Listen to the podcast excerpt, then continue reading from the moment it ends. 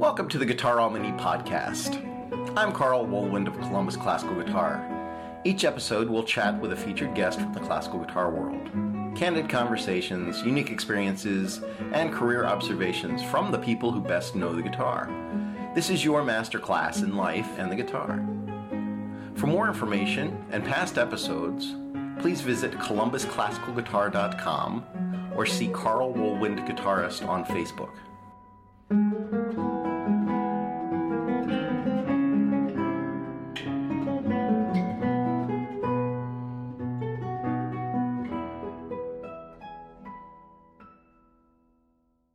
So we're here with Siad Wells, and she is the executive director of the Margins Guitar Collective, and also the director of individual giving for the Austin Classical Guitar Society, or is it? It's just Austin Classical Guitar, isn't it? Yes, yes. Yes. So how, how are you doing, Siad? I'm doing good. How are you doing today? I am I'm great. This is this is exciting to have you aboard on on the podcast here. So, um, and I met you. I think you were in high school, if I'm not mistaken. I, I think it was like my first year of college, maybe. Okay. Yeah. And where we where where did you do your undergraduate? Yeah, I did my undergraduate at the University of Memphis.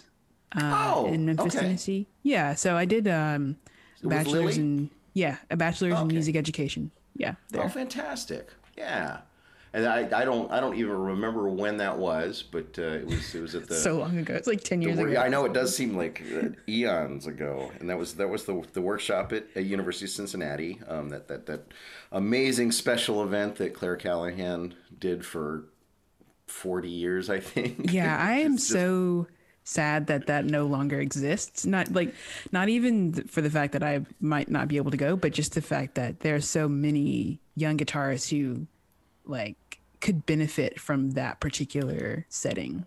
Absolutely. Yeah, it was it was really you know I did it for about twenty years. It was really special and, and I think unique. I mean, I the, there there are other events that happen all over the world, but there was something really really special about that particular one. Did you go more than one that one year? I don't. Yeah, I went twice. Okay. So t- yeah, two times when I was in my undergrad, Okay. and yeah, there was something really special about it. Yeah, I don't know. I can exactly say what.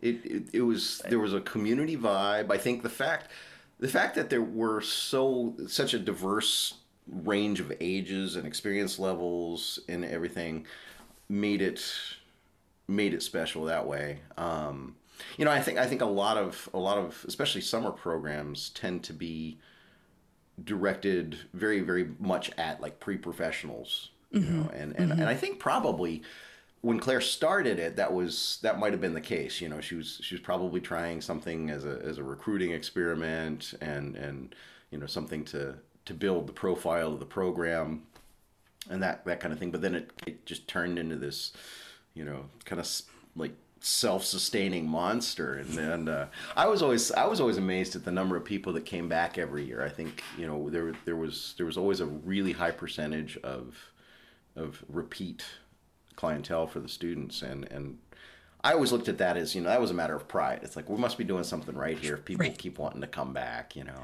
Um, but yeah, it was things change, you know, and it's it, it's so funny because I think in in the midst of it, during all the years that we did it, um, you know, no, nobody ever thought this is ever going to go away. You know, it's Right, like this is right. this is just what we do every summer, and and I'll see you next year. Great, fantastic, you know, and and then that first year that it didn't happen, it was I think I there was some suspicion at the time that like hey maybe maybe you know maybe this isn't going to come back. Things are changing over here. And and but I think in the back of my head I was always thinking oh it's just it's a year off for construction or whatever. This is fine. And uh, you know and then you know the reality hit that it's it's no longer like what what am I to do in July?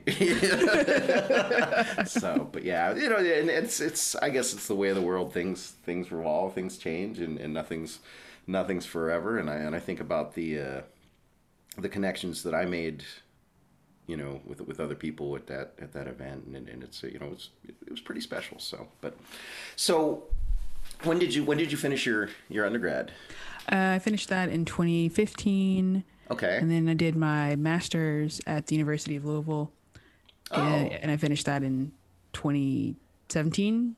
Okay, and you study with Steve Mattingly? Is that Yeah. Mm-hmm. who's there? Yeah. Okay, great, very And then cool. You, had now some, I'm, you've had some great uh, instruction. in the fourth year of my doctorate at the University Oh. of Georgia. Okay, I, I could, yeah, I guess I didn't know you're still in school. That's fantastic. And what, are, what degree? Are you getting a. DMA? Yeah, DMA. Yeah, performance Excellent. guitar. Yeah, Fantastic, and and that's at Georgia. Mm-hmm. yeah. How's- so I was I was living in distance. yeah I was I was living in Georgia um, when I was doing my coursework, Okay, and then I was kind of done with my coursework, and I got the job here in Austin, and I was like, okay, well, you know, I can do it by distance, and then the pandemic happened anyway, and so it didn't really matter right. where I sure. was. It- yeah, so. That's you know one of the strange silver linings of, of all that, right? Is people realize, hey, we can we can pretty much do things from anywhere. But here I still sit in Ohio for some strange reason. So, but, um, so yeah, wow. So you've been working working on the doctorate for how Mm-hmm. long now? yeah, this is my fourth year. Okay, and you got all your coursework done. Just a bunch of recitals to do. Yeah, just some After that. recital stuff, and I'm doing my you know comprehensive exams and all of that Great. stuff. So Wow. That's you're going to be a doctor. That's exciting. That's very cool. And uh, so how did you did you move to Austin for the job then? yes, yeah, Oh, yeah. wow. Well, I. I'd always had this interest in working in nonprofits Okay. and in arts administration, and Perfect. so it was like, oh yeah, this is what I want to do. That's great. That is that's fantastic. Just good for good for you. And and you know, and a gainfully employed classical guitarist. I mean, we got to Yeah. be real about this. So Oh yeah, oh yeah. I um, do not take it for granted one bit. And um, so for for your DMA, your recitals, what are you what are you doing for that? Yeah, so right now I'm working on the uh, Tedesco Concerto. Uh, number one, the 1st the first one, because there's more than one. Um, So I'm doing the first one, uh, and then the Bach PFA and um, Preludes on an Allegro by Eduardo Martin, Fantastic. and then just some other kind of things. And then uh, I'm doing a chamber recital as well. Okay. So I'm going to be doing this piece for flute and guitar um, by Gwyneth Walker, and then another piece that I commissioned, and then Oh, cool. um, I'm also in a guitar duo, and so we're just going to play some okay. of the rep Who's we that with? Oh, uh, Jamie Monk. Excellent. I've got him on the list of people to interview upon your recommendation. That's great. That's very cool. Yeah, so um, he and I met when we were both in school in, at Louisville, Okay. and uh, just became really good friends, and so we've managed to make a duo out of it and we still do lots of projects even though he lives in louisville and i'm in austin but um, we yeah make it work That's that's great. That's fantastic. And uh, do so do you just have the the two recitals to do for the degree? yeah and then just finishing up my uh, dissertation research which is going to be on black women composers for guitar Oh, fantastic. solo guitar So yeah. you got you got to tell me about black women composers for solo guitar. there, there, there are there are many um, more than I think most More than anybody knows, Think yeah. more than yeah, more than anybody knows. But and too like more than a lot of people I think are willing to acknowledge. Um, and you know, some people will say, you know, there's a there's one you know black classical guitarist and it's Justin Holland, and it's like Right. no that's he's not he's not the only black person to ever write for the guitar um he's kind of becoming what florence price is becoming for i think the rest of the the music world it's like Yeah.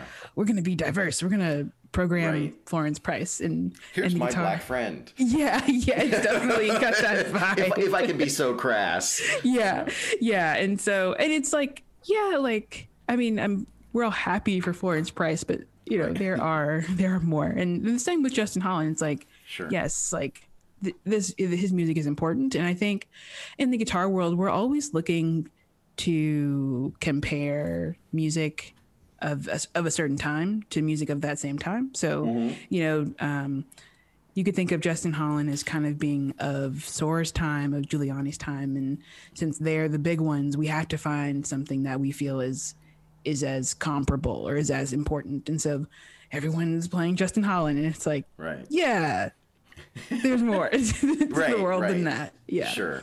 It's And I think you know, it- it's it's, yeah. it's this issue of, of bouncing off the surface of something, right? You know, it, it's it's nice, say thank you, and and there's there's acknowledgement, but really, I think things like that should just you know that's that's like cracking open the door. Come on in the room, you know, have a seat, and let's let's uh let's get into this furniture. You know, I mean, I think I think there's some some some truth there for sure. So so what what who are the composers that you're you're looking into for your dissertation?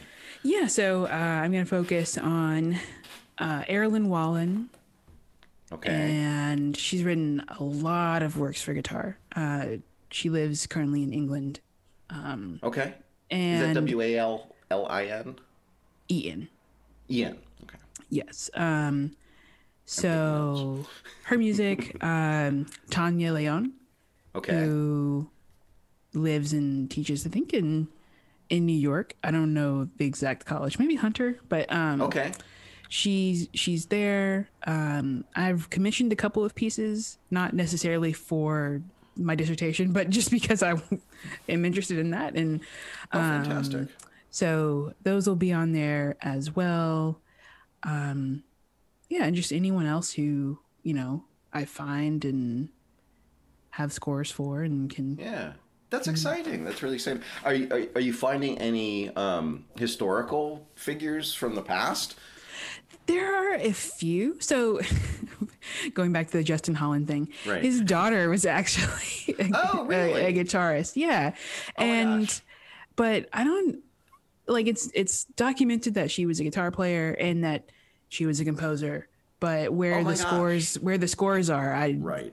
You know, of course, don't know. So uh, it would be really cool if in the next six months I was able to locate some more Did she have a information. performing career?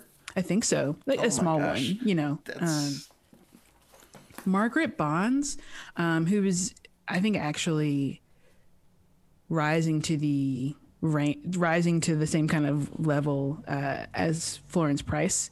Um, Uh-huh. She wrote a lot of like these like jazz ballads and standards, and Oh. that were uh, arranged for you know like piano and and all Sure. that. But she would sometimes write in guitar parts for those as well, and so. Interesting. I don't know if I'll write those in, uh, you know, really Sure. study those too deeply, but I think it's something to acknowledge that like Absolutely. people did know that the guitar existed. Right, right. You know, and the other thing is just you know I think the the distinction of separating separating the instrument f- into its academic discipline and its non-academic disciplines is you know that's that's again it's purely an intellectual academic construct you know people play guitar and and some people play classical music on guitar some people play things that aren't classical music on guitar some people go to school and study some people don't. It just you know and there's everything all mixed up in between and i think um, with with the way the guitar has historically been used like since its inception i think there's there's a, a broad continuum throughout that entire spectrum and and you'll find you know people in any any time period who you know might have played folk music recreationally but also wrote serious art music or whatever you know and i think i think we, we make those distinctions as if they mean something and i they don't you know so it's Yeah. it's the guitar so Yeah, I would- that's I would really love exciting. to- that's that's that's great yeah, I would love to to know like who are those people who wrote music for the guitar in some, you know, um, in a quote unquote serious fashion or not so Right. serious fashion, um, but that we just ignore because Right. you know it's not you know they're there academic You yeah yeah so like yeah there.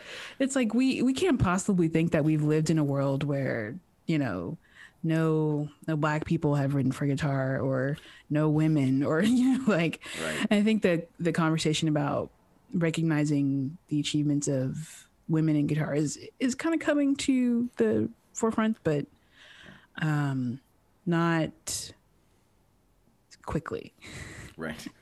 Right. yes. Yes. The, yeah. These things, unfortunately, you know, they they they are always slow to move. You know, that's uh, yeah. That's that's really really cool. Um, and I'm and I'm assuming when when your dissertation is is done, you'll be publishing it all over the place, and it'll be all the information will be readily available to those of us with hungry minds, and and and uh, you know, you're you're, you're going to change the world. That's that's really awesome. That's the goal, you know. is is there anybody else doing similar research right now that you know of? um, that I know of. Uh, no. Okay. Um, but I mean that doesn't mean you. that there aren't. I just. I think that there there a lot of people have written about Justin Holland for their dissertations, and that's um, you know that's that's cool. Um, but yeah, I haven't found anyone who's doing like the exact same work. Um, there are a couple of people who have written. Okay, more than a few. A, a, few people who have written, uh, you know, uh, about women guitar for dissertations and published books and things like that. But still, you know, not as many as you would hope.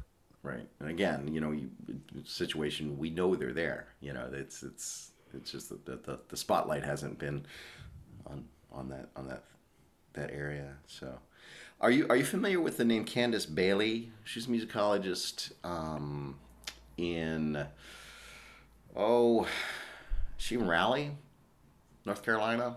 Okay, I am not.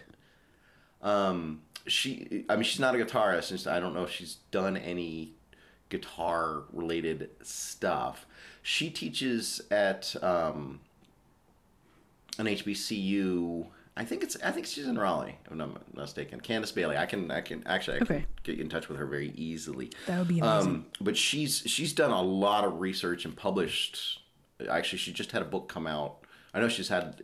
She's this. I think it's her second book, um, on women composers uh, in the Americas in in the 19th century. Um, and I, I can't imagine somebody digging very deeply into that subject and not at least you know running against running up against something having to do with the guitar somewhere so Right. we, should we should get you guys in touch with one Yeah, that would see if- be see if she's got any information for you So- amazing. and she's Yeah. a super super cool person too i really really like her a lot so um yeah excellent so you've got that going on, and and then you've got the the, the Margins Collective, which I, I saw your your performance couple months ago, and that was that was really cool, and and it just it struck me while I was watching that that I am an old white dude who grew up in an old white dude world, you know. And, but at the same time, I just thought, man, this is awesome. This is so cool. There was nothing like that going on taken seriously when I was when I was a young person. Um, and and to me, I just thought th- th- these are these are doors being opened here, and this is really cool and very exciting. And I would like you to tell me about how. Um, you know the idea came up for the the margins collective what uh you know what the what the mission of it is, what what what you've got going on with that so tell tell me a little bit more about that stuff Yeah, so I would say when I was um, doing my master's, I started to kind of question, you know, like there have to be more women and, and black composers out there for the guitar and like where are they but also not composers but also performers like Right. i would go to lots of camps and studios and there are you know hardly any black students hardly any female students um, very few students who are not white men or Right. From the Americas in some kind of way. Um, and I- so, now I have to I have to answer I have to ask you this question because you know there's there's, there's always a misunderstanding about this. You don't hate white men from the Americas, do you? no.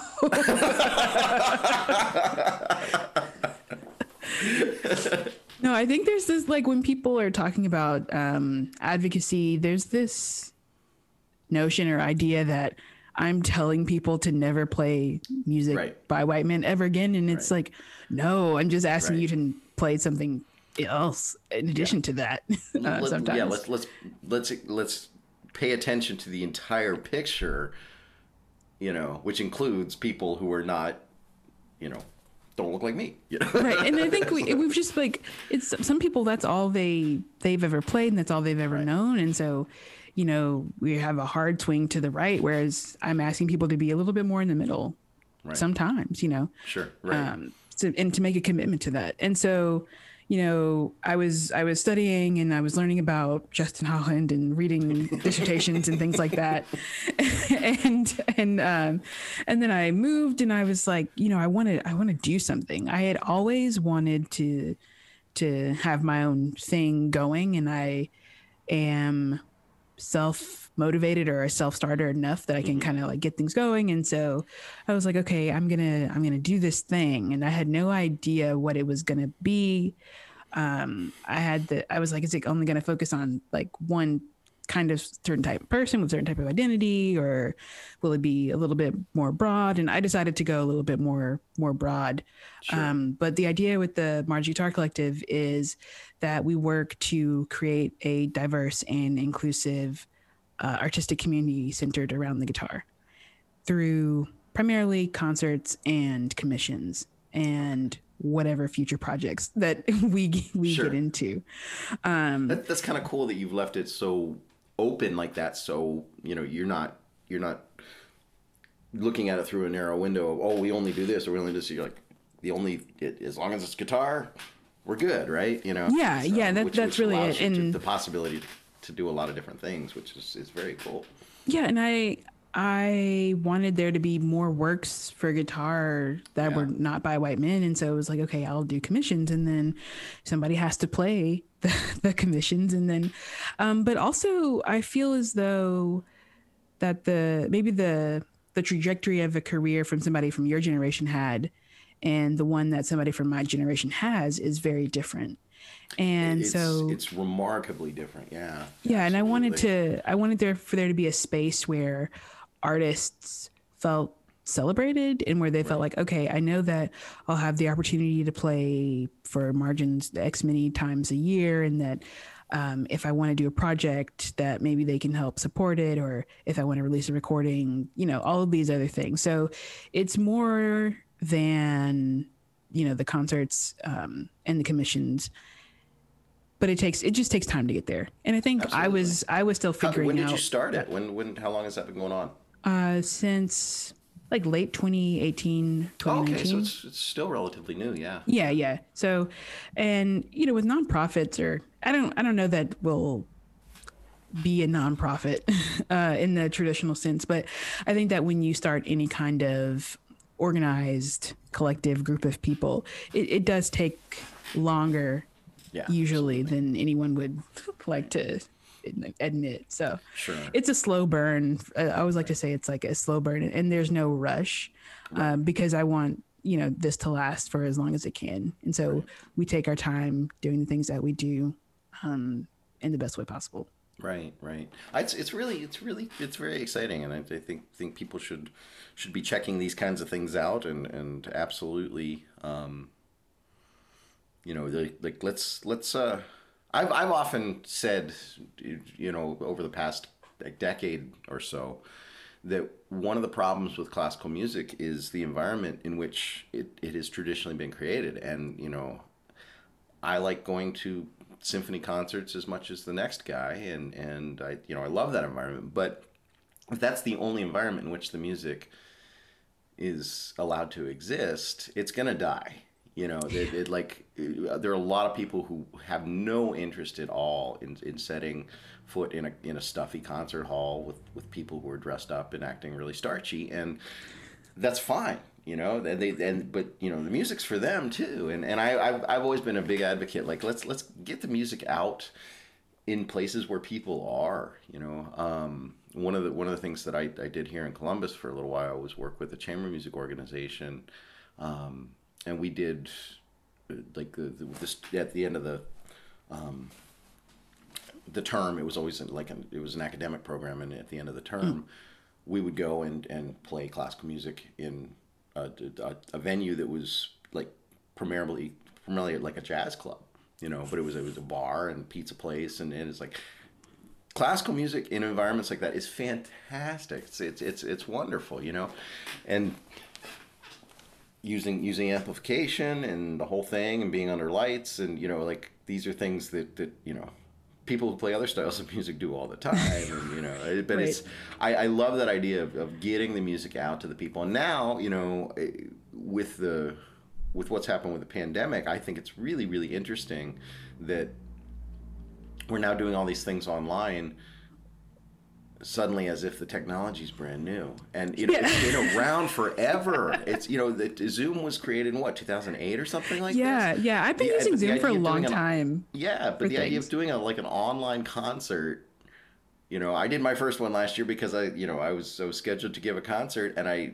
I was ready to do this program and it was like, well, this sucks. I you know, I, I was ready to play, man. So you know, but I could have I could have done that a decade ago, which is Yeah. really, it's it's fascinating that that like you know all it takes is to have that thought of why well why don't you do this huh good question why don't i do this you know I think Um, it's a so- classical music thing too, because it like people in, in other genres have been live streaming performances yeah more, more than,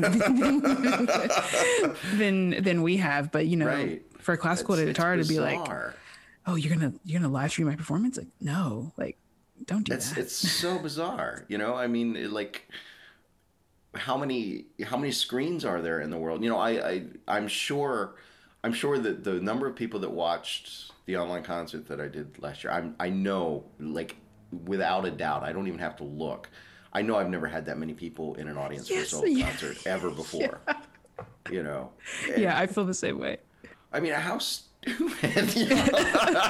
like, what, what, what was I thinking? You know, um, and and I, you know, I think I think in general, classical music is um, it's conservative in a strange way as regards technology. You know, and, and I think I always think about people talk about Barrios and Segovia and how um, you know part of part of the success that they both had during their lives were a willingness to embrace technology you know and, and, and, you know i know i don't know if this is true or not but um, somebody told me once that segovia was the first classical musician to ever play on television you know because that was seen as so low brow like oh you can't do that you know that's, that's just ruining the art.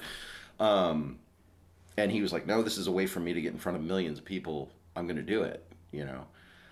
And I think it's you know this is this is the uh, this is the pandemic version of that, right? You know, like okay, yeah, well, I'll, I'll, online concerts, sure, I'm in. Let's do it. You know, it's but it's so weird. It's such a simple thing, and and that there was any resistance to it at all is it's it's it's bizarre. So I guess you know, like over the past year, it's all these silver linings popping up, and hey, you know, I probably wouldn't have done this mm-hmm. otherwise, you know. So you know, that I've been cooped up in my house for years, really okay. I miss in hugging the- people. in the same way that you you know you said that there's this kind of strange conservatism in classical music i think it's really pervasive in classical guitar and that resistance um, which has is come weird through. because Yeah. guitarists are kind of you know we've always talked about being on the fringe of the classical music world. We're always we're always the the, the weird ones right? Like oh, Right, you know right. we don't really belong in that club you know? And i'm i'm okay saying that. Like I, I think i think the response to that attitude is is either you accept it or you fight against it. And and fighting against it is is I think a losing battle. I, you know, I think there's there are there are things that are established in the especially the symph, symph, symphonic centric classical music world. We will never have access to that stuff. We will, you know, we'll bounce off of it on the outside, and I'm okay with that. You know, I mean, the guitar is, is is a unique thing. It does something very special. Let's just do that and be concerned with doing that. Yeah, I- I- can. I agree with you. So many people are trying so desperately to to find or arrange music for guitar that was by Beethoven or Mm-hmm. you know Ravel or whatever. And it's like I understand You are why speaking my language. I understand why you want to do this, but it but it's okay that we don't have that music. And I think we can all move on and acknowledge that there is some really great music out there that is for our instrument. Um, I did want to I, I did want to say too that classical guitarists have this weird thing about playing the con playing the same concert like multiple times Mm-hmm. and i think that's been a resistance to the streaming thing um, because i go through this myself it's like so many of us we we learn a program and there are people who learn a program and they play that same program for like three years. Sure, sure. So I could see why, if you're like, oh, I did it once on stream, why would anyone ever want to see me play it again? Sure. what, what, one of the things that I've noticed too is, you know, if if I if I was going to put a concert program together, in my mind, I'm generally thinking 90 minutes worth of music, you know, which is that's a, that's a tremendous amount of music, and it's a lot of work to put that together. Um, but what I've noticed with a lot of streaming things or, or online things, they tend to be a little shorter, and I think that's you know people's attention spans being what they are, and and everybody's busy, even though we're all cooped up, avoiding the plague. Um, I, th- I still think people are generally pretty busy, Yeah. um, or trying to stay busy.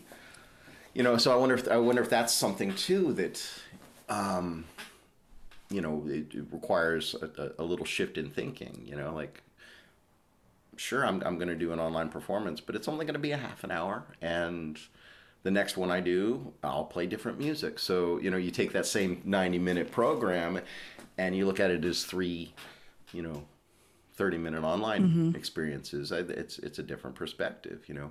Um, when you, the the concert that i saw you do for the the margins collective did you record that all at once or did you do it do it in different stages? It was or it, it wasn't live was it No, it wasn't live. I did Okay. them. Uh, I had like a weekend, and Okay. so I did them all in one weekend. Because right uh, as much as And I would love thing, to I mean- do things slowly and pace them out, it usually is like, okay, I have these two hours on Sunday morning. I need to record these things. Yeah, yeah. I, I I read something recently about procrastination because I, I I do the same thing. What it is, you know, actually, I'm I'm, I'm pretty highly organized, uh, which I feel weird saying that because I think I think I'm not, but I think I I think I, in in actual reality compared to other people, I think I I, I organize pretty well. Um, but I have this this habit of like I will think about something for such a long period of time before it. It's it's current. It's it's percolating. It's going around. You know, I'm making notes. I'm making lists. I'm, I'm organizing around it. But I wait until the last, you know, absolute last possible second to do the work. You know, and I read something recently that was saying that that procrastination isn't isn't often it's not a it's it's it, it, we, we accuse people of being lazy right? You know you mm-hmm. procrastinate because you're lazy. And and whatever this was that i was reading said it's actually it, it's a sign of, of a highly critical mind you know because you're you're you're spending all that time looking at whatever problem you're trying to solve or whatever task you have from every different angle and making sure that that's all covered you know? It's like because you don't want to mess anything up you know? Um, and I, I can totally identify with that that kind of thinking. I remember many many years ago, I, I, I did some backstage production work um, at a at a performing arts center here, and one of the one of the shows that was that was on stage was Garrison Keillor's um, Prairie Home Companion. You know when he used to take it out on the road, and he he wrote all of those shows like a half an hour before the first rehearsal, which was right before the show. You know, and I thought, oh my gosh, what the heck's going on with that? At the time, he had uh, a woman traveling with him who was interviewing him to write a book. And she and I, I, I was part of my duties was to you know make sure she was taken care of. And one of the things she said was he had a background in journalism early in his career, and he just never got out of that kind of like deadline deadline kind of mindset. so, Um, you know, I, I yeah, def, definitely identify with with that. So, but back to uh, back to the the, the, the discussion about technology and, and Oh yeah. Doing doing different things and, and how you did the, the margins whatnot. And that's another possibility as well you know right it, you know live stream doesn't have to necessarily be live right you know? Yeah, yeah. I did a I did a concert um, more recently, and there were 14 people performing, and there was no way that we could have done that live. It would have also been really difficult to do in person to have right of course yeah, right. to gather 14 people to perform, and you know, so it's it's one of those things where were they all yeah. in different cities yeah, like there were some people there that's were fantastic some people in Brazil, fantastic you know, yeah um, but it was really cool. But you know, we would have never been able to fly someone in from Brazil. That would be awesome, but it's just not realistic for um, most organizations to do, I would say, small or large at this point, Right. um, because of you know the way that the yeah. visa system works. Um, so yeah, there's so much that you can do with technology, and I think, you know, people were saying, "Oh, well, this is great. We're not going to change this when the pandemic is over," and I think that a lot of people are going to go just back to doing what they were doing before, which is really unfortunate. Yeah. I think what the, I, my attitude is let's do both. You know, I mean, let's let's just do everything. If there's an opportunity for human beings to be creative and do something interesting, let's let's do that. You know, let's it, it, and I think there those are two very different experiences. Um, and I gotta say, you know, like I'm an introvert. Like it, hanging out in my house is perfectly fine with me. And if I can get high quality artistic content coming, you know, coming in, and I'm in my sweatpants and having a beer, I'm a happy guy. You know. Um, and then that, and that's not to say that I, I don't enjoy you know going and hearing music played in, in the air in, in concert halls too but it's it's uh like let, let's let's do it all you know let's let's see what's out there i have a friend who uh, is on the faculty at new england conservatory in, in vocal pedagogy and when this whole thing got started um, he jumped on it really fast. I mean, he really got going on it. And there is a there's a product that has again, it's been the technology has been around for for a decade, um, and it's an open source application called SoundJack. And it, it Yes, takes a I've little. used this. Have you have you have you Yeah. really? hmm Yeah. T- tell me about that. So I was doing this uh, show that was like live improvised music, um, with, but we had like scores. Yeah, in real time over the internet. But it was like I will say that Soundjack is cool, and I'm using a I'm doing a, a show that's kind of similar where I'm part of like the pit musicians orchestras, and there's going to be like a play happening. It's all And- all virtual, all online. Yeah, it's Oh, all virtual. so cool. Yeah, and we use um, audio movers, which is really similar. It's paid, Okay. so it's it, the quality is a little bit better than Okay. Soundjack, I would say. Um, Soundjack is fine. There's like there's still gonna there's always a delay, and I I think it's just it's hard. The technology has always been there, Yeah. but I don't think that it has been. I think because people didn't know it was there, it hasn't improved at the haven't speed that it could have. use it, right? You know, right, right I think that's a necessity and whatnot. And again, getting back to human nature, uh, you know, it's it, it'd be nice if we did things for the sake of you know just doing them for the common good. But uh, I think when you know push comes to shove, we, we got to be squeezed a little bit. You know, um, I know that that uh, one of the things that that that my friend has done. His name's Ian Howell, um, and he. Uh, he's he's dug pretty deeply into um, you know how to configure the how to configure the computers on both ends you know and, and and the internet connection and there's you know there's port forwarding and things that I've done before but I don't really know about um, there's some sort of piece of technology called a fast music box and some I don't know that. and, it, and it's running off of uh, Raspberry Pi, which I understand is like this little tiny computer. Computer, like, yeah. You know, it's all these things that I've I know exist, but I know zero about it. And he's he's really he's put put together these guides that, that people can download, and and I know that he's gotten latency like across hundreds of miles down to like five. Um, is it is it milliseconds or microseconds? I can never remember. MS and like and basically when we talk about latency in that context, as I understand it, every MS microsecond, millisecond, millisecond. It's millisecond, isn't it? I think it's millisecond. Okay, every let's go with that for the sake. You know, somebody can correct me in the future, but we're. I just want to. I just want to say MS. So, um, every millisecond of latency basically represents a foot of distance in real space. So that if you if you have a five millisecond latency delay, that's comparable to if somebody were five feet away from you, Interesting. playing with you in the same room. Which is, I mean, that's that's what we do, right? So, and he's he's gotten numbers that low. Um, they did a they did a master class um, with I, I think I think the teacher was in Europe, and they had performers all over the United States and like accompanists in one city playing for singers in another city in real time, and uh, that's just astounding to me. It blows my mind that that's going on.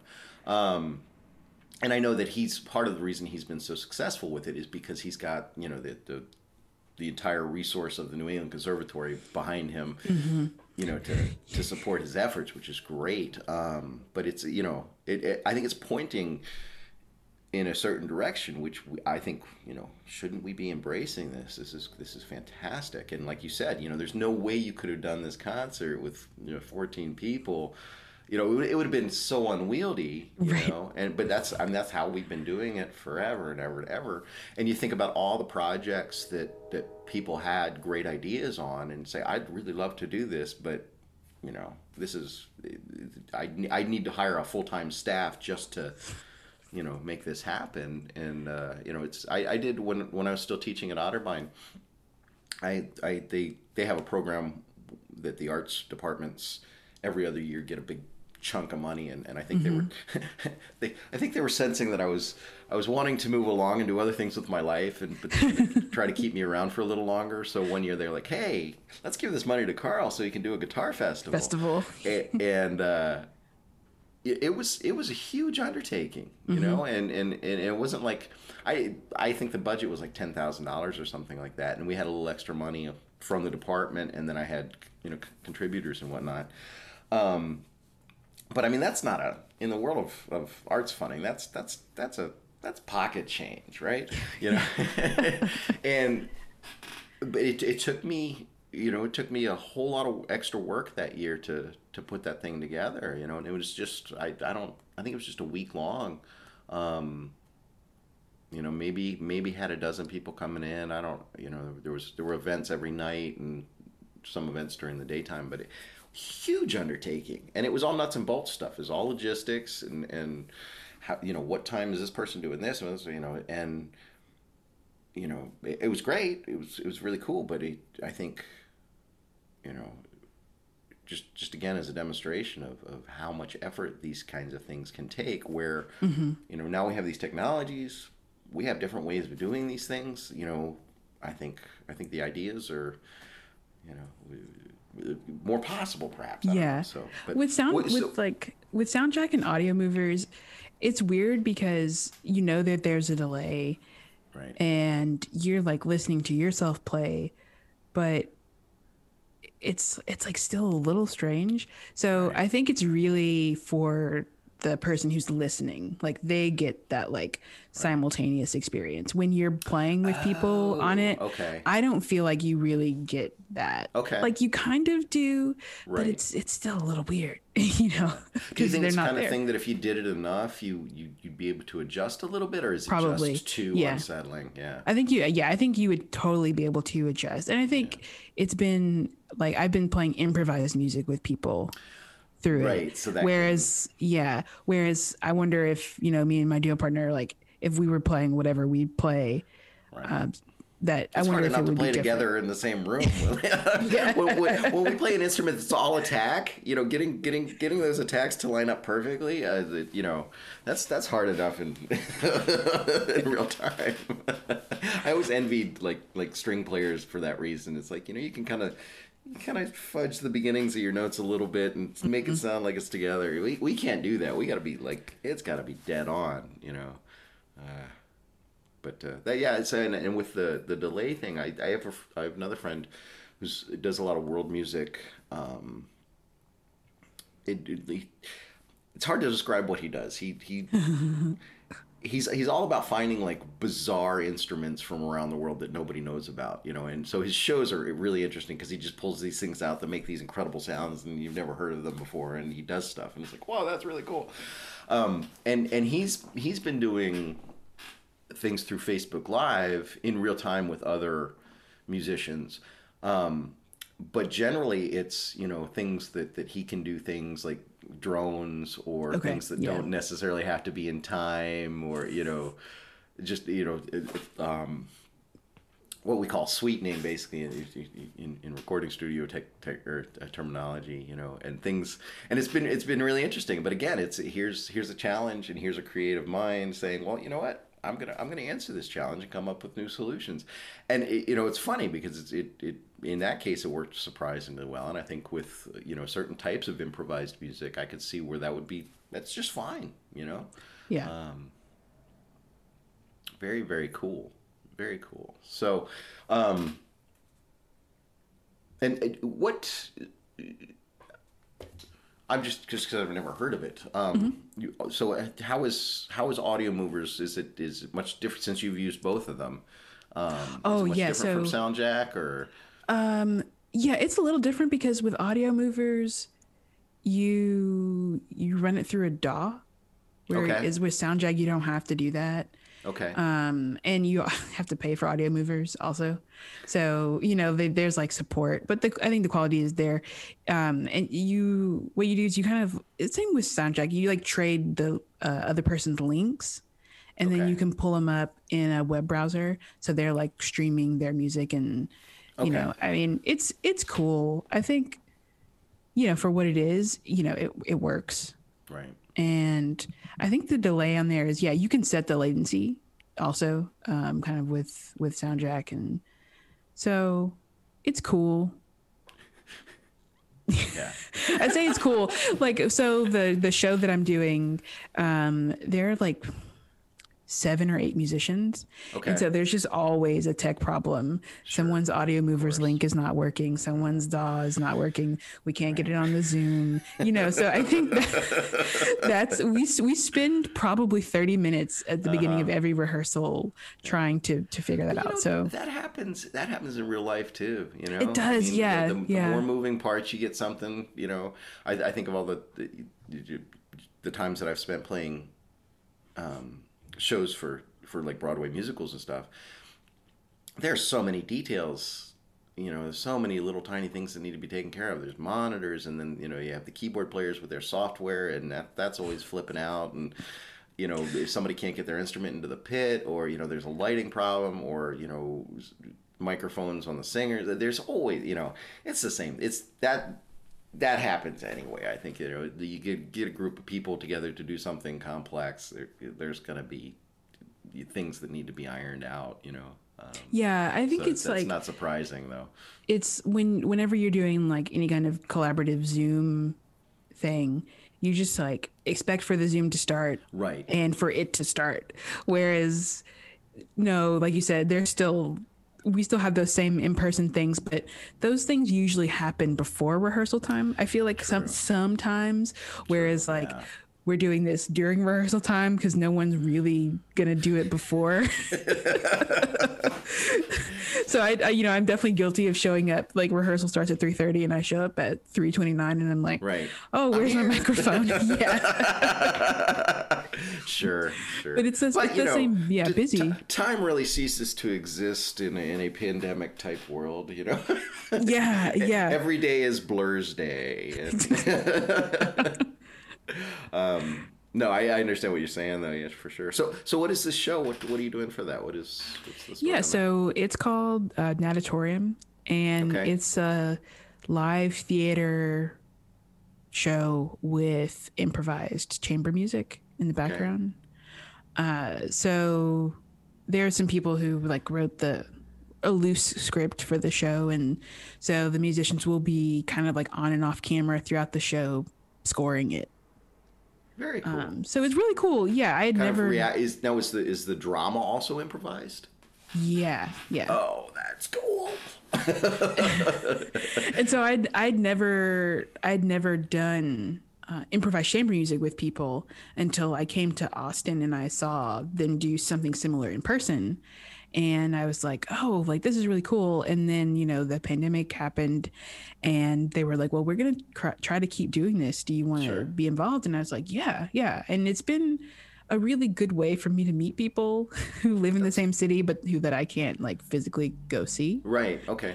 um and it's been also cool to just get to play with people Yeah. and you know like that's what i love about playing the guitar too it's you know and playing in a duo is like oh i get to play music with someone and Right.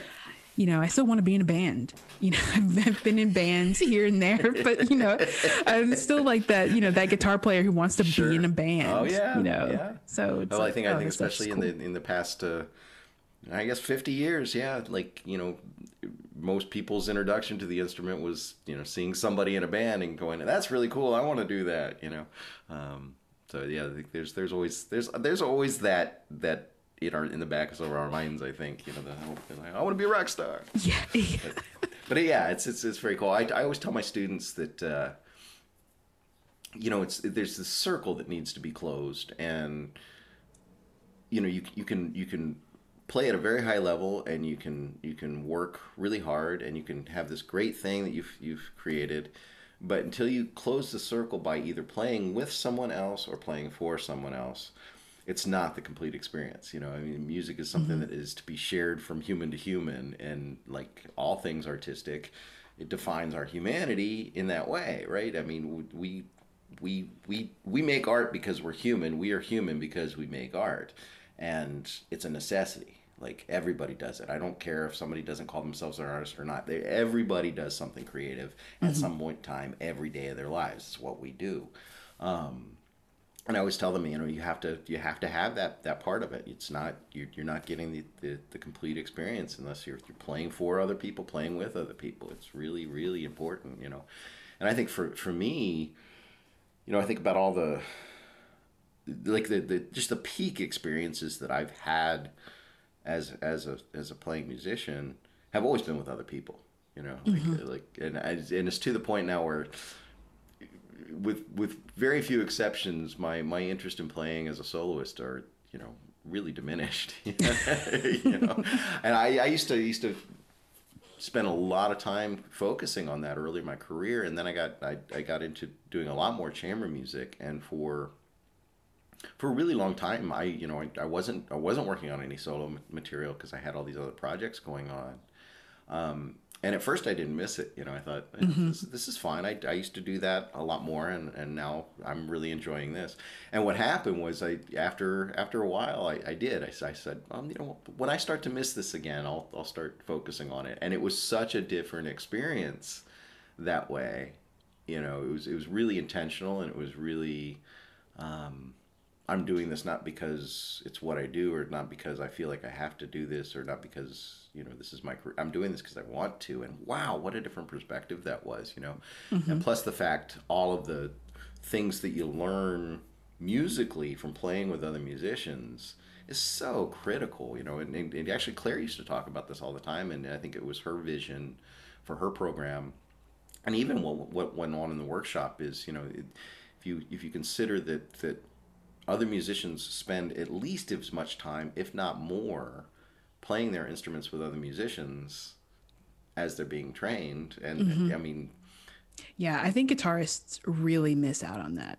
Yeah, and and, and it shows up in in fundamental yeah. areas. Yeah, you know, reading ability, the ability to play in time, listening, all these things that become highly subjective when you're just a guy sitting in a room playing guitar by yourself. You know. Um, and and it's yeah, it, it, it's it's really interesting. But I think and training in in the non guitar world is you know I think it's changing, but uh, I think in general it's of a much higher level. And there's there's that uh, whole established pedagogy thing that happens. Yeah. you know that, that we're just now starting to even talk about.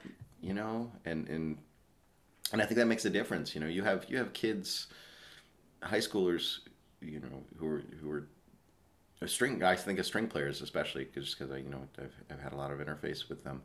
You know, I've, I've heard people, 18, 19 year old people who play at above what a very high professional level would have been, you know, 20 or 30 years ago.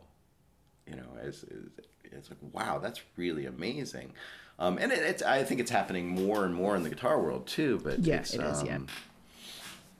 But you know that's been going on for quite some time, and I remember having a conversation with a with a violinist friend who who said, you know, Suzuki was great, but it it it, it, it ruined a lot of people. You know, it's like mm-hmm. it, it, made it it made the that field so highly competitive. You know, you you have people you know in their teens playing at that incredibly high level. But for from my point of view, you know, getting to play chamber music with folks like that is so valuable. You, and you learn how their minds work in the world of sound and, and what they're doing with, with musicianship. And you're like oh okay yeah okay. I, I've got I've got stuff to learn and it makes you it makes you a better musician you know? And I, I, I used, used to talk to my students about about phrasing and say if you, if you want to learn how to phrase stuff you have to play with singers you know? You have to you have to play with with people who need to breathe. You know, that's really important you know? So. I think yeah I wish that I think it's two things. I think it's that they're doesn't seem to be as much of a career for guitar chamber musicians um, or guitar in sad. chamber music yeah. as much as in, in other things and then i think because of that a lot of teachers for better or for worse don't know how to get their students to do that to right. you know to have friends who are non-guitarists who just want to you know learn chamber music or enroll in the class and so I think it's it's both of those things, but they're really really important. And yeah. I'm the same way, you know, like I think if I could in the future have a career that I played mostly chamber music, I would be totally happy. If Wouldn't I didn't, um, you know, play a ton of a ton of solo music, and I like, you know, I like my solo things here and there, but you know, playing with people and like that kind of stuff is like, it's right. great, so much fun. Yeah. And I think it, it also opens opens up doors to audiences that you wouldn't not you wouldn't necessarily have access to otherwise you know and i, I think i think about all the, the collaborative work that i've done um, you know playing for people that you know they would never have come see a solo guitar guitar concert you know. Um, and that's exciting. That's great. It's very very cool you know. So yeah. Great. So what, what do you have coming up with with with margins? What's what's the next thing for that? Oh yeah, um, we're gonna do some concerts, um, just virtual throughout the rest of the year. So okay, probably like one every couple of months. Okay, um, three or four months, and I'm trying to slowly phase myself out of so much of the playing. Um, okay. And not because I don't want to, but it's not sure. about me. right. right, right, right. And I want to be able to support other people and their dreams and their um, yeah. you know goals and aspirations. So, you know, I'm still going to do some of some of that, but mainly I want to be in the administrating and sure. doing that type of things. Um, Excellent. So there, yeah, there are more people who have come on as artists who are going to perform regularly and do projects and things like that. So that's exciting. That's what's coming up, cool. and I'm I'm thinking of you know like what other creative things do I want to do with with people or what other things do they want to do? Sure. So just just trying to figure that out. And you know i didn't know that you know because no one was really streaming you know two years ago i never thought like we would be streaming or or i was like you know how will we do this? But now i'm seeing that like oh like there are people who are going to continue to produce high quality video right. streaming content. So we're just going to do that. And yeah. eventually we'll do in person things because you know of course. Um, but i think there'll be like fewer and farther between. Right. and i think our audience is really is online. Yeah. Um, at least now. Sure so. sure. And there's i mean there you know there's there's there's a generational thing at play for that too. You know I, I think i think someone you know i'm 51 years old and you know, I, I remember days before the internet. You know, I remember like I, I, had a friend in, in grad school who had an email address and would go to the library to get on the computer to check her email. And I was like, what is that? Email? I don't understand, you know? And so I, I think there's a generational difference there where, where younger people, um, you know, there's just no, there's no separation there. It's like, you know, like you, younger people's worlds have been informed by screens and the internet and and it's like you don't have to take an extra step to think oh this is different right? Because it's not. Right, it's right, just right. like hey it's it's online cool you know? And you know where yeah. some some some older people might say oh that's curious you know? You're doing something online. Oh how neat you know? Where for for younger people it's just it's part of the reality which is is fantastic. I mean really when it when it comes down to it um, you know, and there's there are issues of democratization. I think that uh, Oh, yeah. Yeah. are really exciting when when it comes down to it. You know, um, whole hosts of other issues in terms of people who control the flow of information, but we're we're not going to talk about that. But you know, the, the ideal though, you know that that it doesn't matter. Like if you have access to, you know, to the internet, you have access to all these uh, amazing things. Hopefully, ideally, in theory, right? Yeah, in But I thi- theory. but I think there's a huge dem- democratizing um, effect that that that should be happening through through that kind of thing. So Yeah, I think a lot of people still though are of the mindset that like, oh, I put it on the internet, that's it. Like people will see it and Right. or like or that everybody's seen it. And it's like that's Sure. not really the case. You know, you still have to to talk to people and show them and introduce and um, get to know people. And Right. I think that you know, for people to be interested in you, you have to be interested in them and what they're they're doing. absolutely Um, no one wants to only hear from somebody when they need something, right. which is which is a good like sure. life, like you know, a good way to live life, but also like a good way to be a good um, community member in the music community. And Sure. I think a, a lot of people are doing that, but not well enough. And in the guitar, in the guitar, you know, I can speak primarily from the the guitar community. It's like, oh, they think that okay, we're having a concert, people will come, and this is online or virtual, Sure. and it's like. That's not That's not really how it works, how it works. you know, you have to you have to tell people and you have to present something that is moving. It doesn't mean it will be moving for for everyone, Right. but um, you have to find those people for whom it will be important and meaningful to for them to be there. And I think you know, going back to the conversation about rep, it's Sor is not meaningful to a lot of people uh, all the time. You know, I think having a ha- playing a Sor piece, uh, a Giuliani, uh, a Scarlatti, but so many programs nowadays are, you know, a Bach transcription, a Scarlatti transcription.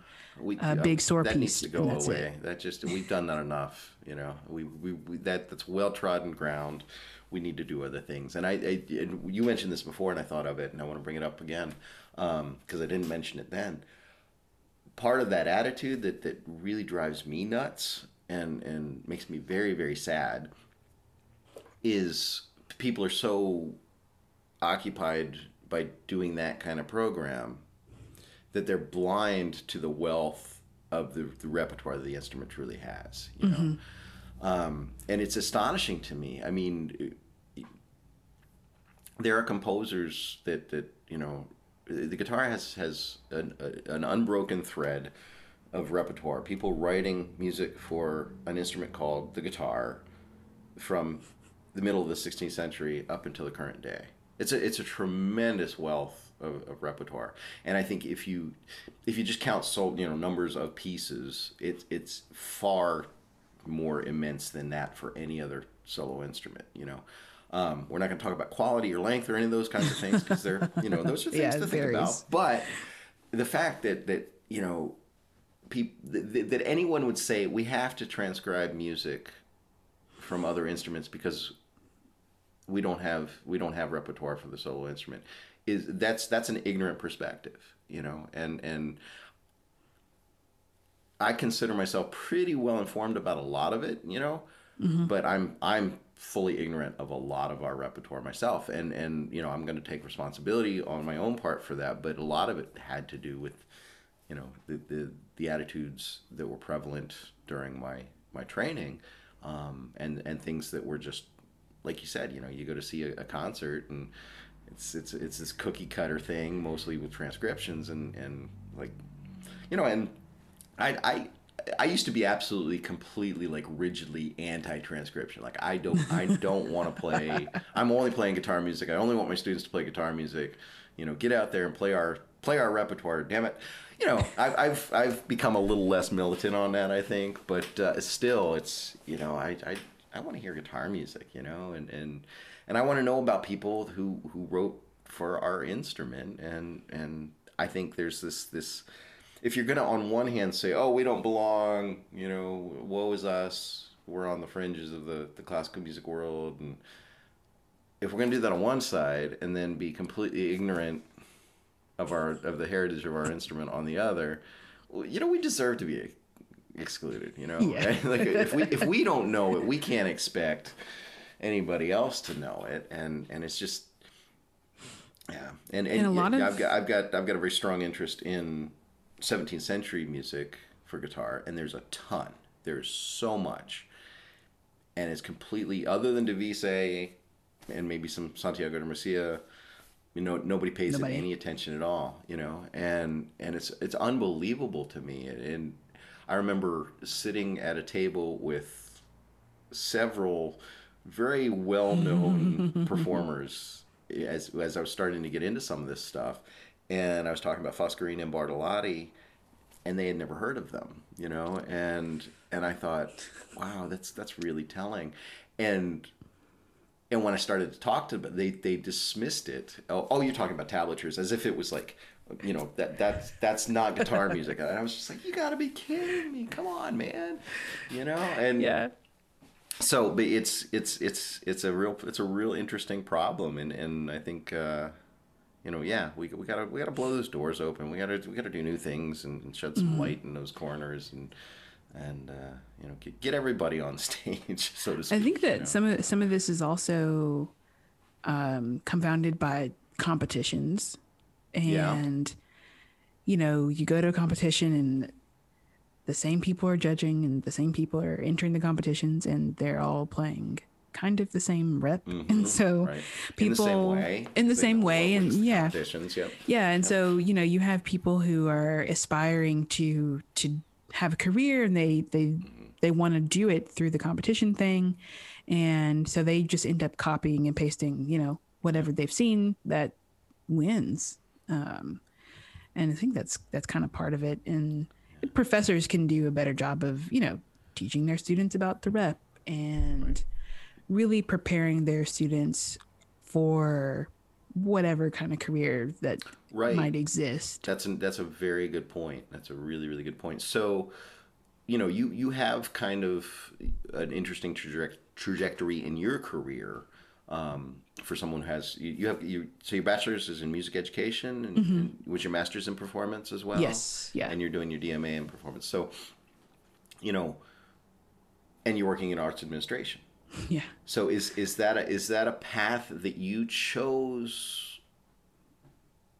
Did you did you look at your prospects and say, "Huh, this is something that, that I think I can do and I'm interested in and I want to do," or did you have did you have any any people in your academic background who were encouraging you to check those kinds of things out?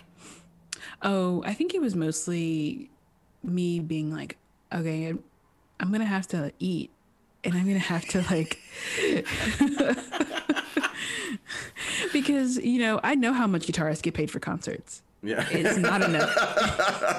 and there it's aren't not enough to many eat. concerts. Yeah. Right. Yeah. It's it's not enough to eat. And so I was like, okay, I have to figure out something that I enjoy, that I like, that I want to do, that allows me to still continue to make uh, art and to make music, um, but also for me to you know sustain myself and my family Sure. and whatever else.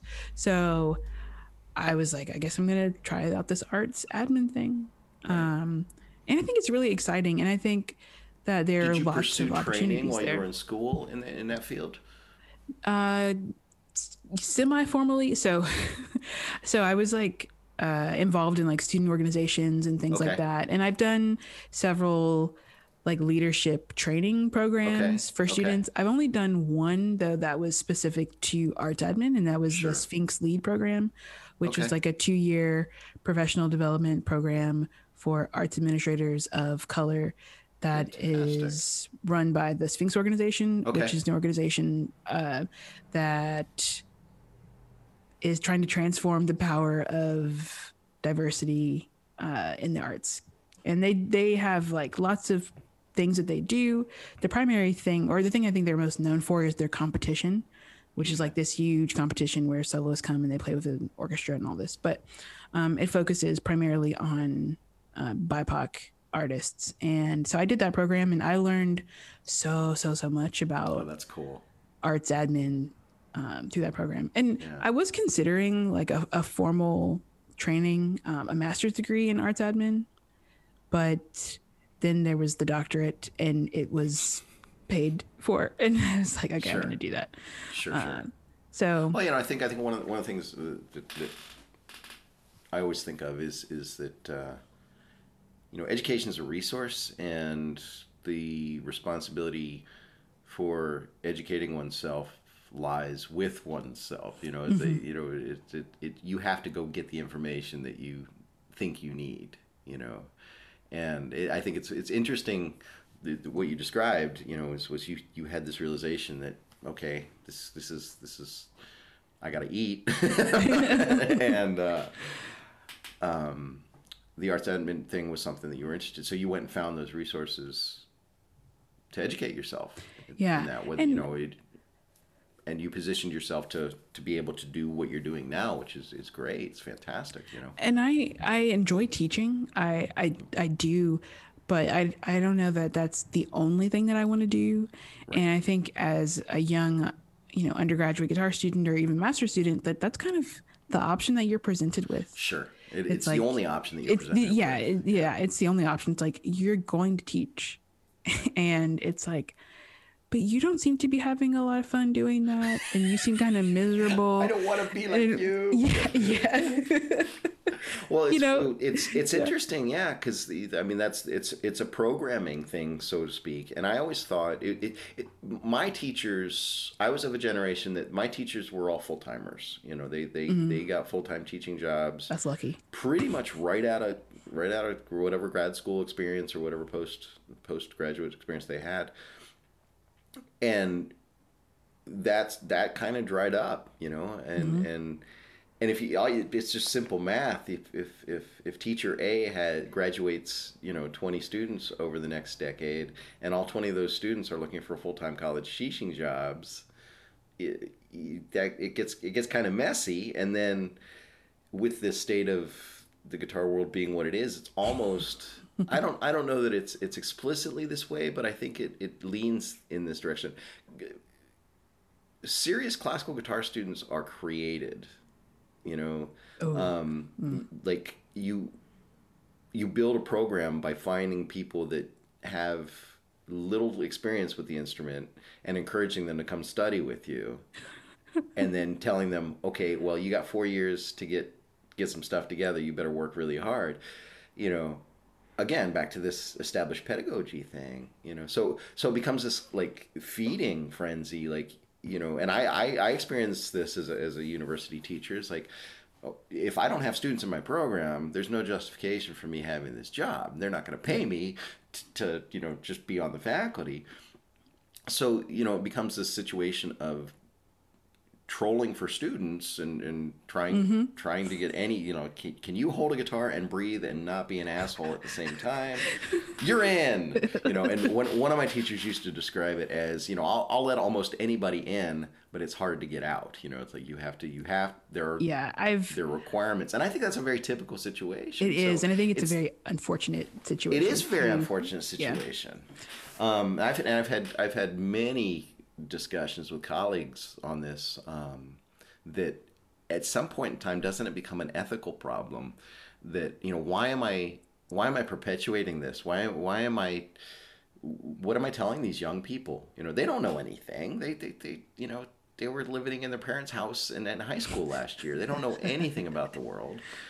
And their their conduit to the wider world is me. And it's really irresponsible for me to for first of all just to ignore the conversation mm-hmm. at all which is I, I don't want to say it's what my teachers did but it's it's kind of what it was the it was the mo and that, that's what everybody yep. did so it's not nothing personal against any of my teachers but you know just perpetuating that and and it, and then trying to find solutions to it and those those kinds of things and and my uh when when I was a student, my way of reacting to it was, I mean, I, I think I think at some point in time I developed a, an awareness of it, and my my reaction was like, okay, well, you know, for this period of time right now, this is what I want to be doing, and at the end of this period, when I finish the degree or whatever, I might have to do something else, but I'll figure that out when I get there. I didn't have any I didn't have any grand illusions about, you know, this is gonna this is gonna give me a career in the arts or anything like that. It's just like right now I want to study with this guy and do this degree, so I'm gonna do that. And if I never touch the instrument again after that because I'm too busy counting beans, so be it. At least I can say I had that those years that I was I was doing that. And then at some point in time, for me, that switched to, you know, I really like. Well, I, I loved being a student. I should say. I, I, I shouldn't say that. Yeah, I, I loved being in that environment, and I thought, hmm, a way for me to be in this environment for a really long time would be to you know teach at this level. So that that's the that's the track that I, I thought I put myself on and and similar to you I thought you know I have to gather my resources. I have to and so I like always, everything I was doing was always with you know how can I learn to be the best college level instructor? You know what information can I I, I gather to do that um, so I put myself on that path but like you said you know it's like sometimes that's the uh, that's the only one that's that's shown to to young people saying yeah and i you're gonna and, do this okay you know? Yeah and i think it's also kind of understood or preached to people in musical that okay if you um, don't get that job as a teacher and you can't make it as a performer only then you failed and right. and that for administration is for people who don't know how to play their instruments right. or weren't as good or any number of these. I, like, I say it's for things. people that were smart enough to figure out.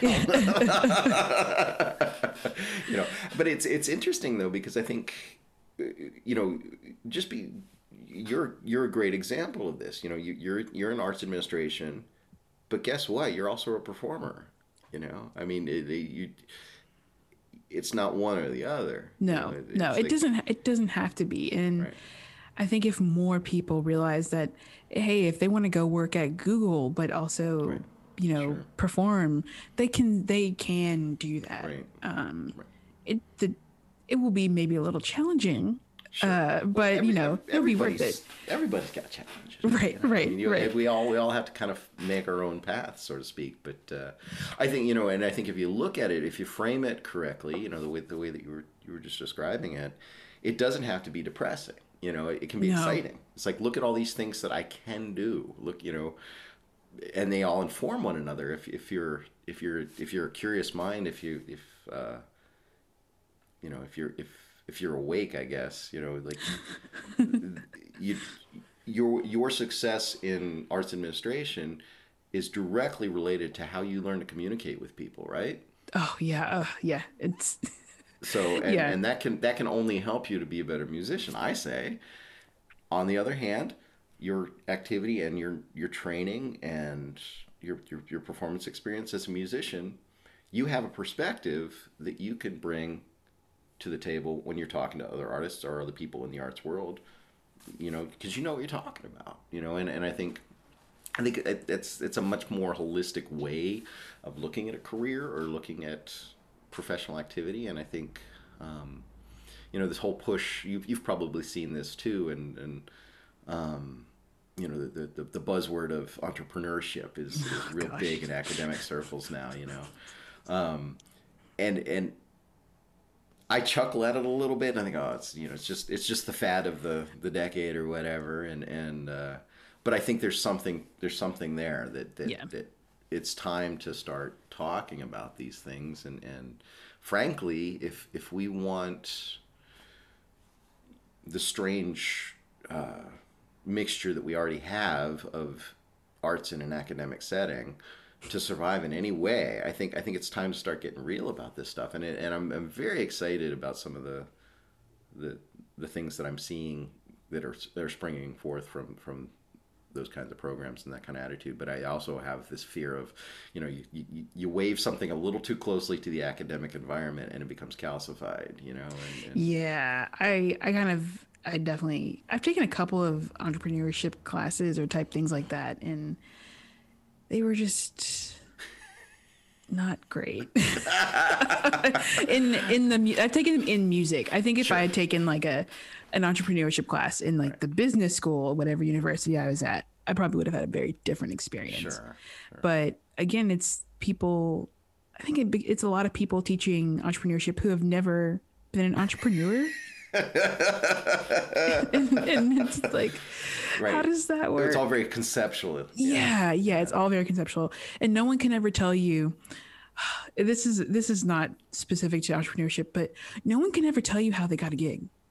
Right. They're, they're never going to tell you how they got a gig because they're afraid right. that you're going to come go after their, their gig. gig, right, Yeah, right. but um, it's just like if you can't answer me that, then Yeah. you know why are you teaching this class? Yeah. And some, something you just said actually reminded me of another thought that I previously had. Um, where we're, we're talking about, you know, people people graduating and, and you know, wanting to eat and, and this kind of thing, and, and, the, and the competition part of it, you know, and and I remember very very clearly, like I was told by someone with a lot more experience and wisdom than than I had at the time um, that if I if if I had any interest in any kind of performing career at all, that I had I had to go out and do competitions, you know, and and I, I thought that's wow, you know, and I, I did some and it, they were terrible. It was they were they were horrible experiences for me, like, um, the, the, the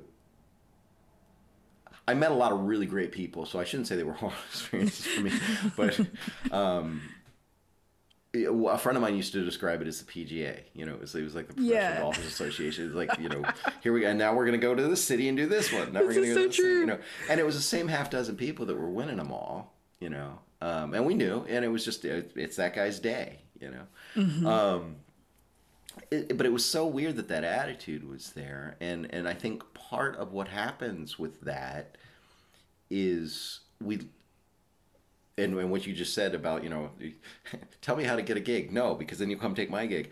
This this fear that surrounds stuff. I mean it's it's terrifying. I get Yes, it it's yes. terrifying. Like and i've always felt that you know it, it like it, buy a shoestring buy a thread all the time walking the razor's edge. Sure it's terrifying. You know there's there's very little security and and you just you don't know what's coming next. And yeah i get it. So it's a scary way to try to make a living. But i think if we surround it with fear and we surround it with with this this competitive attitude of you know get away you're going to take my gig or you know and that's a very simple simple way to describe it but that that has a certain effect on all of us and and on the, the concept of community. Mm-hmm. Whereas if we can kind of flip that around and look at it with excitement and a sense of abundance, you know, and there's probably enough work out there for all of us, right? So let's help each other do that work. You know, and Yeah, and, and you yeah. you were talking earlier about, you know, making connections and and building building community through through that. You know, it's not I'm not talking to you so I can get a gig. I'm talking to you because I'm interested in what you're doing as a human being. And maybe down the road somewhere a gig will come of it, but that's fine, you know, and or, or maybe not, and that's also fine. But like, you know, it, it it's it's that idea. Like, you, you- I'm not.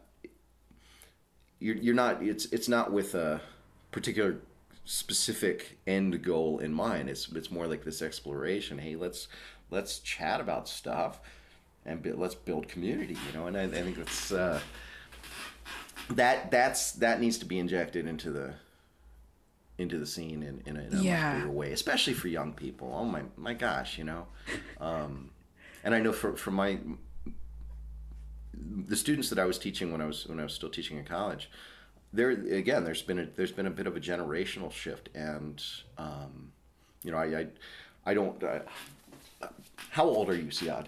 Oh, I'm Can I ask you 28. that? I'm Okay, 28. so you're 28. You're so you're you're yeah. So you're still you're you're you're of that of that generation. I think that I would I would describe as perhaps millennial. Is that is that what they're calling people? yeah, now? that's what Yeah. they call.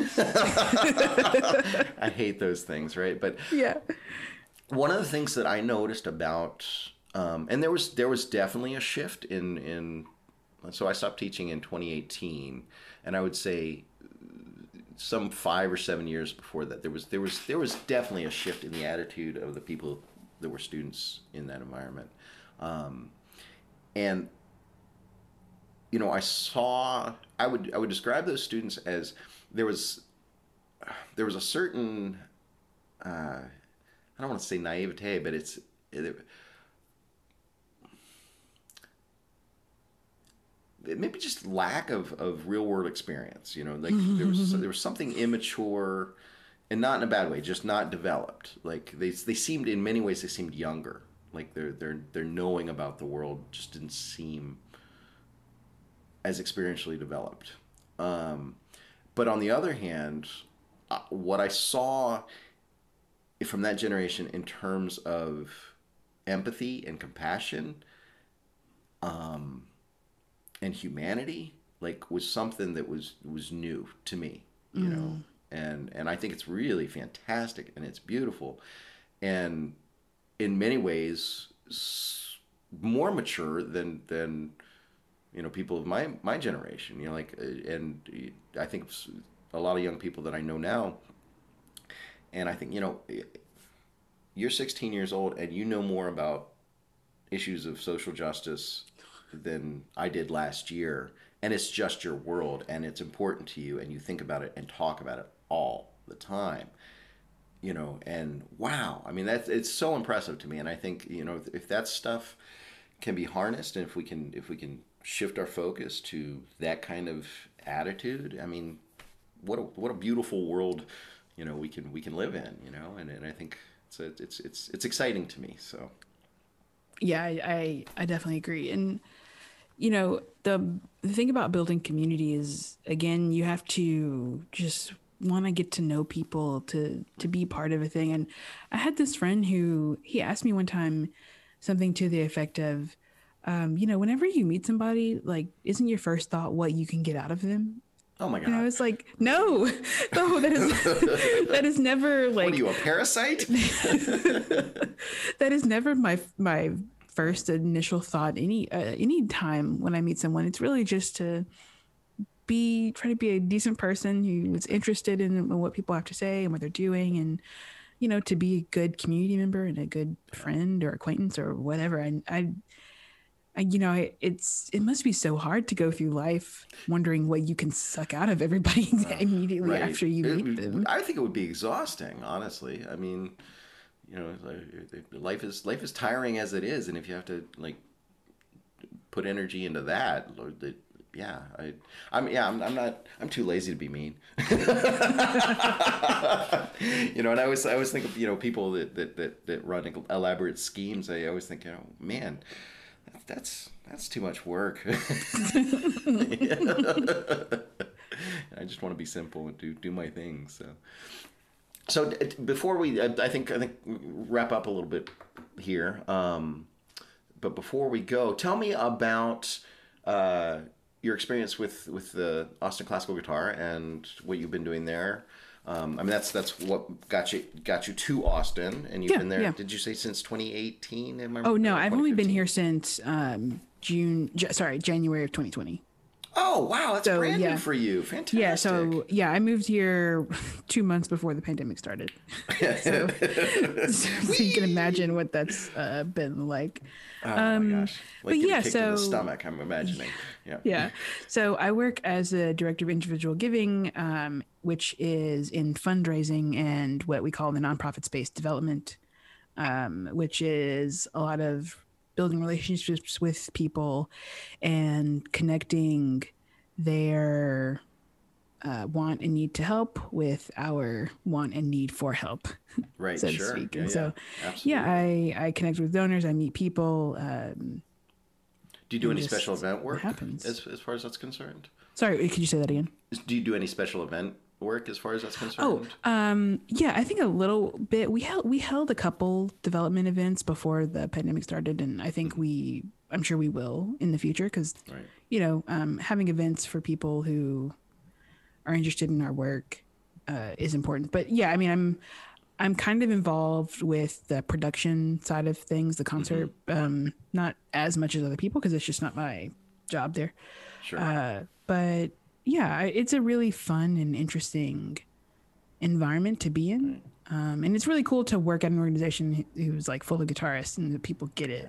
yeah, and and and wildly successful, I must add. I, I think I think I think Austin classical guitar is probably the envy of the entire guitar society scene. yeah. Um, you know, as as it, it, shining example of this is how you do it right, folks. You know. Um, and we, you know, we have a, a guitar society here in Columbus, and I was, I was really heavily involved with it for, for a very long time. And I think, as is often the case with these things, you know, the, the bulk of the activity falls on the shoulders of one person who's probably already really, really busy and, and tired and, and lacking in resources as it is. Um, you know, and, and that was certainly the case here. And we've been able to do what we've been able to do through a, a, a variety of, of things coming together in just, just perfect ways. But uh, it's uh, it's still a volunteer organization, and I think after after 30 years of talking about it, we finally got our, our, our 501c3 status Oh, wow. confirmed like two years ago. Oh, know. wow. uh, yeah, exactly. I mean, it, it. But we talked about it for years, you know, and and, and I'm not the kind of person to to do these sorts of things. and so, so when I when it was me, when it was you know when I was the one pretty much doing all the legwork for everything, it would you know it wasn't happening, and, and I was doing doing my best to to get things going. But I you know I I, I think yeah, Austin Austin classical guitar is really really exciting and really you know a shining example of this is this is how you do it and it's possible and you should pay attention. I think they've done a great job in Cleveland as well. I think Eric. Yeah, Cleveland is is like a. I think Cleveland is a really great example of being an organization that responds to like the needs of their community in a really absolutely. specific way, which I hope is what people see from you know what happened. It was happening here in Austin, but in Cleveland and you know in Minnesota, or like people are creating programs and um, have organizations that are for their communities. Yeah. And I think that more guitarists, if Is that they happening in could, Minne- Minneapolis as well? Yeah, there's a there's a guitar uh, like the Minnesota Guitar Society that's really Yeah. cool, and they have they're, um, they're doing a lot of community education. outreach. Yeah, they Oh, have yeah they have education and um and their guitars their concert series is more than just classical guitar, um, Oh, which is kind of cool too. Yeah. But I think that yeah, if more guitarists could like see that you have to build something that your community needs, not right. maybe what uh, p- other people are doing in their communities, Sure, then they could right. be way more successful than Yeah. they are. Because I We're- thought we're like currently talking to um, Jonathan Ganji. I don't know if you know know him. He's he's actually he's a, a music entrepreneurship guy um, at one of the universities in Pittsburgh. I don't I don't remember which one. I don't think it's Duquesne, but it might be. Um, and he's a guitarist, and cool. he did some research on community outreach programs that that you know guitar societies are doing. Um, and for some reason, he, you know, he even though he's in Pittsburgh, he he looked at Columbus. He said the demographics of this city and the established guitar scene there make this a prime environment to do something like this. Um, so he's working with us to to get something started. And and his initial his initial thought was um, to get in touch with the, the juvenile corrections uh, department here and and try to try to offer things through that. But he he specifically mentioned Austin many many times in the conversations that we've had with him. So I think he's he's kind of using what's going on there as as a model for what he's trying to do here, which is really exciting. So and I I I'm again it's you know, my my strengths don't lie in these kinds of institutional organizational details and, and whatnot but I'm, I'm happy to go along for the ride and I'm hoping that uh, I'll be I'll be doing some teaching um, through those programs and I'm really really excited about the prospect of that that kind yeah, I actually teach in one of our juvenile justice programs Oh, as well. cool. Yeah, and so it's been I'll like be hitting really you up for, experience. for tips Yeah, yeah, totally. yeah, so I've been teaching them online, uh, which has been a lot of fun. Yeah, that's that's really. I mean, and I know it like the the the, the scene that they've built in Cleveland has been just tremendous. And and and you know, it, it I always think you know if, if you if you apply intelligent solutions to social pressures, you know, there's there's again there's democratization, there's equalization that can happen through these things, you know, and and I I always I, I don't think so so much now. I think we have a lot of a lot of work to do to fix it. Um, but I've always thought, you know, education is is really the key. That is that's the that's the equalizer. We could we if we provide equal access to education, and provide that as a way for people, you know, to embrace democracy and and, and equality. That's how we do it. And mm-hmm. you know, the, arts can be a huge huge lifeline for that sort of thing. And I think you know. Um, giving giving people something like that to, to sink their teeth in and to, to help help them is is really critical, you know. Clare used to always say, you know, she's she's so funny, so many things that, that she would say, but she always say, you know, if you're too busy playing guitar, you're not going to get into trouble. You know? but that's that's great, awesome. So I, I yeah, is there, is there anything else that uh, you think we need to talk about, or anything that you want to let people know about, or uh, yeah, I mean, this has been really fun. Thank you for yeah. inviting me and having me. Well, thanks uh, for chatting with me. It's yeah, I actually have a, a, little podcast of my own called Excellent. Uh, Musically Cogitating, which is a podcast about music and its relevance on our lives. So, some interviews, cool. some random me just talking to the microphone kind of thing. So, yeah, um, if people want to check that out, you know, that's cool is is it easy to find? Yeah, yeah, yeah. I okay. can send you the the link, but it's uh, musically cogitating. So musically, and then cogitating, C O G I T A T I N G. Fancy words and all your schooling and stuff. Um, very cool. And and for for other other things that you're involved in, uh, the the Margins Guitar Collective, that's that's out there in the in the interwebs. You can yeah yeah. I know, you, I know, you, have a Facebook page. Yeah, and all of my stuff. I have a website that's just you know ciyadhwells.com, and okay. everything is linked there in some kind Excellent. of way. So. And Ciyadh is spelled C I D. C I Y. C I Y D H ADH. I have to look at it. Sorry. it's okay. I'm horrible. I'm a horrible person. no, you're not. but yeah, we'll, I'll, I'll gather information from you, and when, when everything goes live and everything, I'll have links and stuff. And this is all new territory for me too. So um, I'll, I'll, I'll, figure out how to do the podcasting thing and, and yeah. join the modern world. so. But thank you so much. It's been a real pleasure talking to you, and, and yes. I think I think I think we should do it again sometime. Of course, so, yes, we will. Best of luck to you and all of all of your projects, and uh, yeah, thanks so much. Yeah, thank you. This is Carl Wohlwend of Columbus Classical Guitar. Thank you for listening to this week's episode of the Guitar on My Knee podcast. For more information and past episodes, please visit columbusclassicalguitar.com or Carl Wohlwend Guitarist on Facebook.